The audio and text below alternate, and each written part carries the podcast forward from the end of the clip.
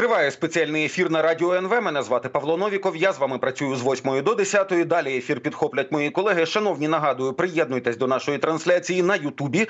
Підписуйтесь на Ютуб канал Радіо НВ. Нас тут уже понад мільйон сто тисяч розумної аудиторії. А розумним варто гуртуватися. Ну і зараз будемо говорити про те, що відбувається в країні агресорці в Росії. З нами на зв'язку політолог Вадим Денисенко. Пане Вадиме, вітаю в ефірі. Слава Україні! Вітаю вас, героям слава. Е, давайте почнемо з дуже цікавої події, яка має відбутися сьогодні у декількох кінотеатрах в Російській Федерації, де збираються дітям влаштувати безкоштовні сеанси і показати оте інтерв'ю Путіна е, та Керу Карлсону, всаджувати дітей, дивитись такий матеріал. Ну мені це нагадало пробачте ідіотський абсолютно випадок, який стався в моєму житті, коли в останній групі дитячого садка, да я тобто я ще ходив у дитячий садок, і тоді помер Брежнєв, і тоді нас ну цю найстаршу групу посадили перед ще там радянським телевізором і змусили дивитися в прямому ефірі похорон Брежнєва. Що могли розуміти шестилічні діти з такої картинки, як похорон Брежнєва? Ну для мене досі лишається загадкою, але я точно пам'ятаю, що таке зі мною було. Зараз вони дітей заганяють дивитися інтерв'ю Такеру Карлсону Путіна, і власне воно ж а довжелезне і б навіщо вони це роблять? Якщо вони так ненавидять Америку, то чому тоді Такер Карлсон був для них такою суперподією, що вони зараз з цього інтерв'ю роблять навіть таке дитяче шоу? Ну, давайте розділимо ваше питання на два. Перше, е, е, чому це відбувається, чому вони це роблять? Е, от ви розказали свою історію про смерть Брежнєва. У мене була е, я був трошки старший за вас, я був в другому класі, е, і нас відправили в бібліотеку. Поруч там була республіканська дитяча бібліотека, і нас змусили слухати платівки. Е, із записом малої землі Брежнєва. Ну, коли з похорон ще можна хоч щось було зрозуміти, то у віці 8-9 років навряд чи можна було взагалі що небудь зрозуміти із е, малої землі і навіть уявити собі, де там мала земля знаходиться. Е, але в принципі це відбувається виключно від ідіотизму і від бажання прогнутися. Тобто якоїсь іншої логіки тут, чесно кажучи, немає. І е, це комплекс маленького середнього чиновника, маленького і середнього чиновника, який е, розуміє, що щось відбувається, і йому треба якось вислужитися, і тому він видумує всякі ідіотизми. Тобто е, в даному випадку це не була централізована вказівка, це була в рішення на рівні якихось районочі гарано, якихось певних міст.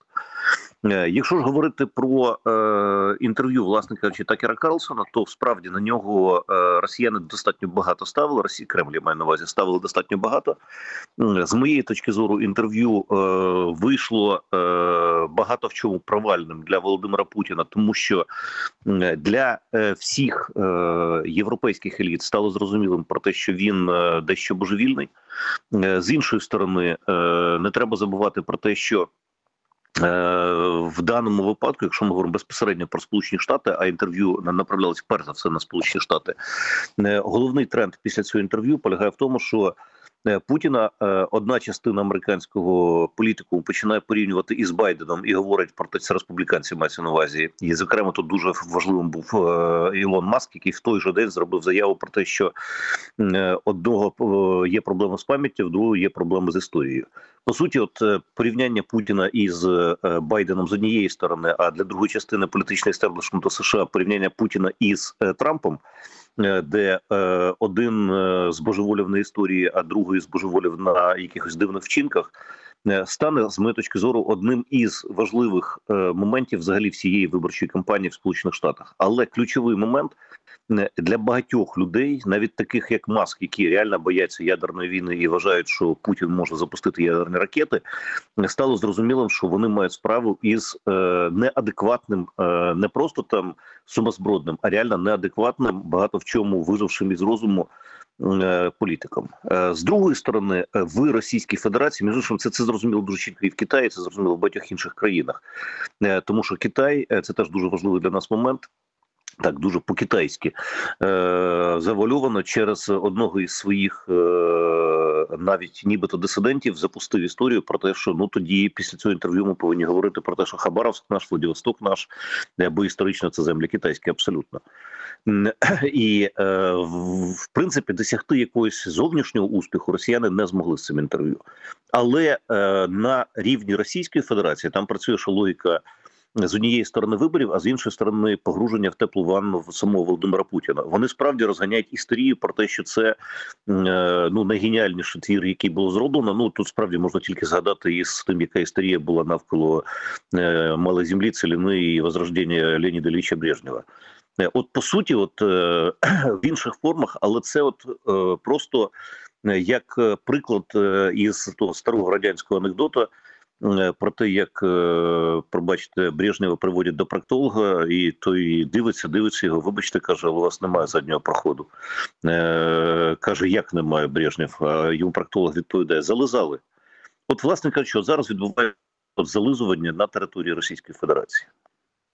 Навіть так, ну добре, і те, що вони йдуть, ну семимильними кроками, вони йдуть у майбутнє. Це ж така антитеза до, е, значить, до фільму голівудського вперед у минуле, точніше назад у майбутнє. У них вперед у минуле. Так це виходить. Ну і чергова історія після цих після цього інтерв'ю почалися вкиди, що виявляється, значить, Путін надсилав якісь там таємні сигнали через якихось посередників. Не в перший раз, що нібито він готовий починати розмовляти про припинення війни. Reuters пише про це, що різні там джерела в Росії, значить, журналістам Reuters сказали, що от, начебто, давайте заморозимо, начебто там отаке, але ну при цьому ясно, що він не збирався поступати жодною там милею, чи як вони пишуть, чи жодним кілометром, як ми би сказали, захопленої території. Але такі історії час від часу виникають. Вони знову вкидаються в публічне поле.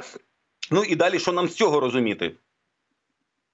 Ну, ми вже з вами в тому числі говорили на цю тему. Е, я вважаю, е, що головний наратив Російської Федерації на 2024 рік причому він е, орієнтований на всі аудиторії світу від російської і України російська, українська аудиторія, колективний захід і глобальний південь на всі чотири аудиторії е, орієнтований один єдиний головний меседж, і він між іншим дуже чітко був проартикульований Путіним в цьому інтерв'ю Карлсону.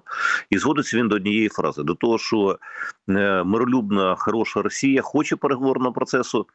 Е, злобний український режим за підтримки поганого заходу не хоче переговорного процесу. Е, я вважаю, що економічна ситуація в Російській Федерації, і е, попри великі там переможні реляції про те, як у них все рухається символьними кроками, в принципі. Е, страх того, що е, від Трампа можна очікувати чого завгодно, включно із насичення Україною високоточною і сучасною зброєю, і багато інших факторів е, говорить про те, що Путіну було б вигідно. Між іншим, один із цих факторів це різке і прискорене насправді прискорена залежність російської економіки головних галузей 21 століття, економічних галузей від Китайської Народної Республіки. От всі ці речі вони е, змушуватимуть Путіна до е, того, що йому потрібно було провести почати, хоча б розпочати переговорний процес у 2024 році. І саме з цієї точки зору е, це, це між іншим треба звернути увагу. Це фактично говориться в усіх інтерв'ю публічних, які тільки робляться на зовнішній світ від усіх російських чиновників, і це головний наратив, який вони будуть просто пробивати крапля за краплею, точить камінь. А так вони будуть пробувати пробивати і колективний е, перш за все колективний захід, і е, перш за все Сполучені Штати Америки. Саме тому е, і запускатимуться подібні речі неодноразово і неодноразово буде говоритись про те, що за якимись невідомими каналами передавалося бажання почати переговорний процес, е, але е, проклятий захід не хоче цього робити. Тобто, в даному випадку, ну а український уряд е, теж не хоче цього робити, тому що йому нібито вказує на це захід.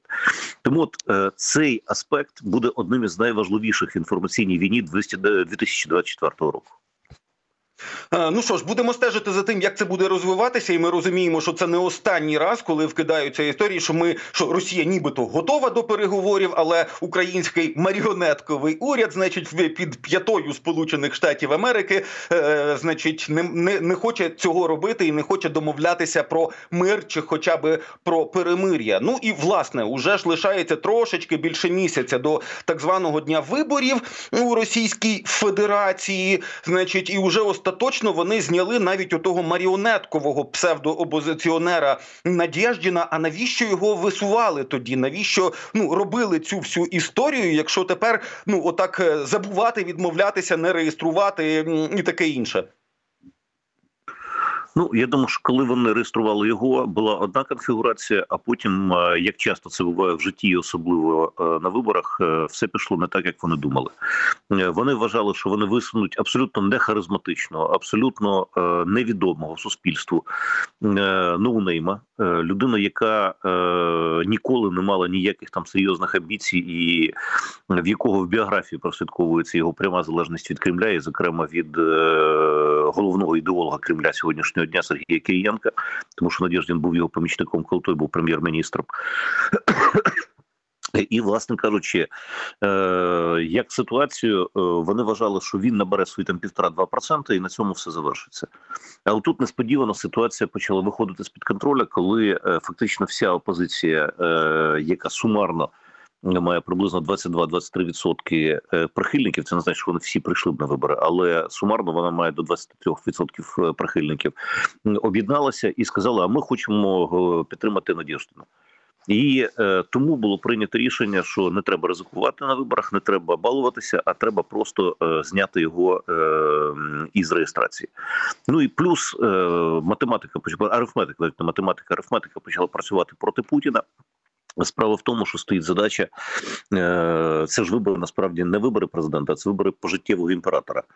Е, і стоїть задача поставити е, дати йому не менше 85%. Пісков озвучував навіть 90%. За таких умов Надєждін просто із його реальним уже там на минулий чи позаминулий тиждень рейтингом приблизно в 10% явно не вписувався в цю арифметику, тому що треба ж дати щось комуністу, треба дати щось ЛДПРівцю, щось дати Даванку ранкову від нових людей, і таким чином уже просто ти не можеш набрати 85%. Тому було просто прийнято рішення його нет чоловіка, нет проблеми. От е, і все. Слухайте, а наскільки була ще мотивація у цьому рішенні, щоб показати ну всесильність влади? Тобто, ось вам нібито дали замануху якусь да наживочку. Ага, ви на неї клюнули. Ми тепер ну, ми Кремль продемонстрували свою силу і сказали все сидіти під шконкою, тому що ми вирішуємо, хто взагалі буде в списку, хто не буде в списку. Що це черговий раз? Ну просто показали свою е, нічим не обмежену силу.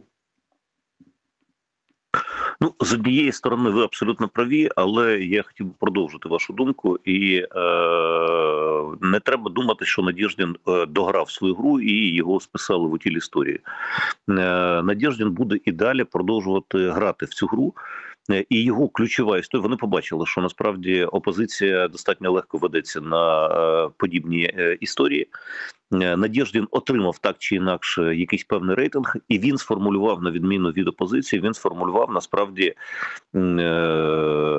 ну скажімо так, прообраз нового ліберала, ідеологію нового ліберала Російської Федерації, і ця ідеологія насправді не відрізняється нічим від путінської, тому що якщо ми послухаємо все те, що ну, чи почитаю в програмних статтях е, цього самого Надєждіна, що він говорив.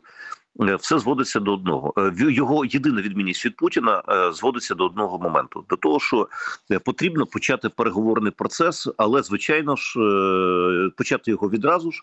Але питання тільки в тому, чи захід погодиться на цей переговорний процес чи ні.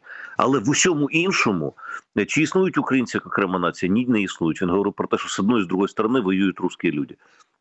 Е, чи е, став він під сумнів е, те, що Крим російський? Ні, не став. Крим, русський, руська територія, це навіть не обговорюється. Щодо всіх інших територій, він говорив, що починаємо переговори із нинішньої лінії фронту, а далі будемо розмовляти. Тому з цієї точки зору. Це е, насправді е, запущена е, така собі змія в ліберальний табір, який буде підточувати їх зсередини, який буде в ті ж самі імперські наративи проводити, тільки буде дуже акуратненько ставити під сумнів, е, чи потрібно е, визнавати е, зміни до конституції, які дозволили зараз Путіну балотуватися легітимними. Він сказав, що він їх не визнає такими. Ну натякнув не сказав, натякнув.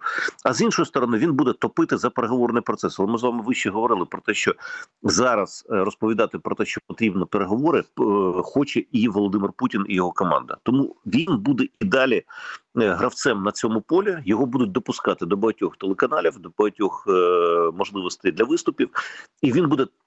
Таким чином, в принципі, розколювати ліберальний рух, і найголовніше розколювати е, навіть не ліберальний рух. Вони там сидять в діаспорі, і від них толку політично дуже мало.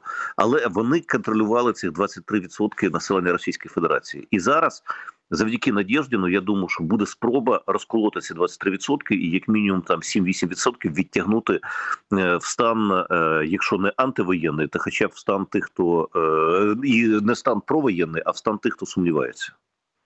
Добре, а от власне навіть його робота, ну коли його ще не зняли з виборів, я пам'ятаю просто фрагмент його якогось чи то виступу, чи то коментаря, що значить збирали підписи за нього, в тому числі серед мешканців уже новоокупованих територій Росії, ну які, які Росія вважає своїми, і він так дуже скромненько сказав: Ну ні, от прямо там ми там в Маріуполі чи чи десь там в Новій Каховці, умовно кажучи, підписи не збирали, але ж багато цих людей, які звідти ви виїхали, які вже Росія е, е, громадяни Росії, вони живуть і на інших територіях, тому ми їх долучали. Оце навіть такий е, ну загарбницький підхід до населення. Він все одно ж ну дуже лягає в політику Кремля.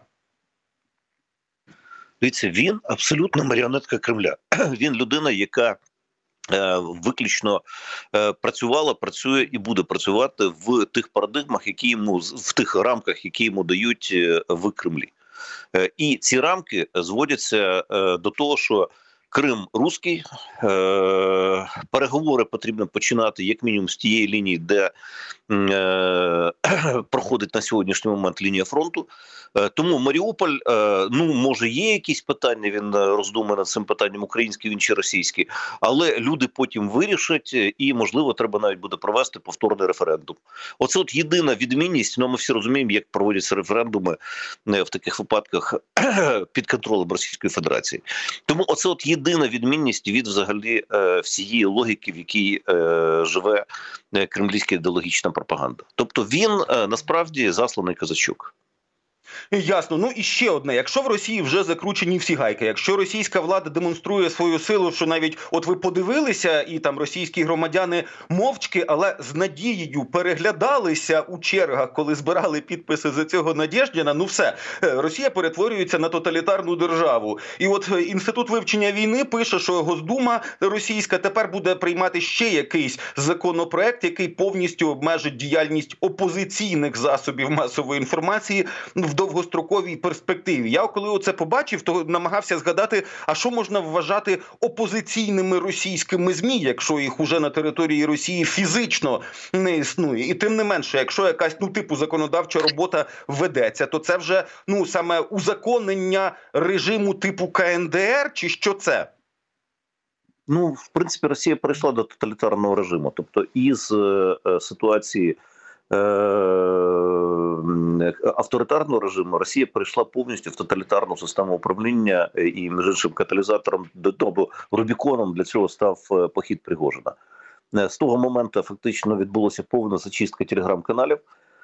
Які е, дозволяли собі е, певну незгоду із Кремлем. Вони не були антикремлівськими, але вони дозволяли собі е, е, е,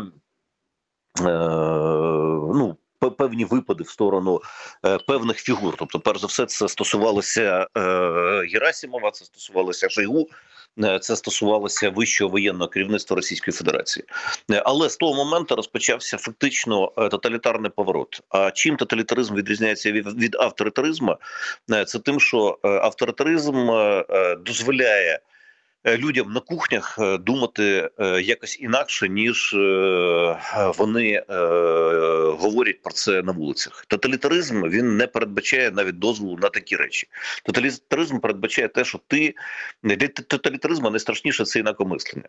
І тому будь-яка думка, яка не сходиться із офіційною, вона буде каратися з найжорсткішими, найжорстокішими методами, які тільки є в наявності в Російській Федерації. Тому, на жаль, на жаль, ми повинні говорити про те, що е, відбулося жорстке закручування гаяк в е, усіх засобах масової інформації Російської Федерації, Е, і е, зараз Росія рухається в сторону ну КНДР чи Ірану. Тут можна про це дискутувати, але е, суть цього е, напрямку все одно зрозуміла. Ну так, аятол... Аятолла Кіріл чи Аятолла Хуменії це вже така невелика різниця буде. Добре, дуже дякую вам за розмову. Політолог Вадим Денисенко, шановні, був з нами на зв'язку. Зараз коротка пауза, новини і продовжимо спеціальний ефір.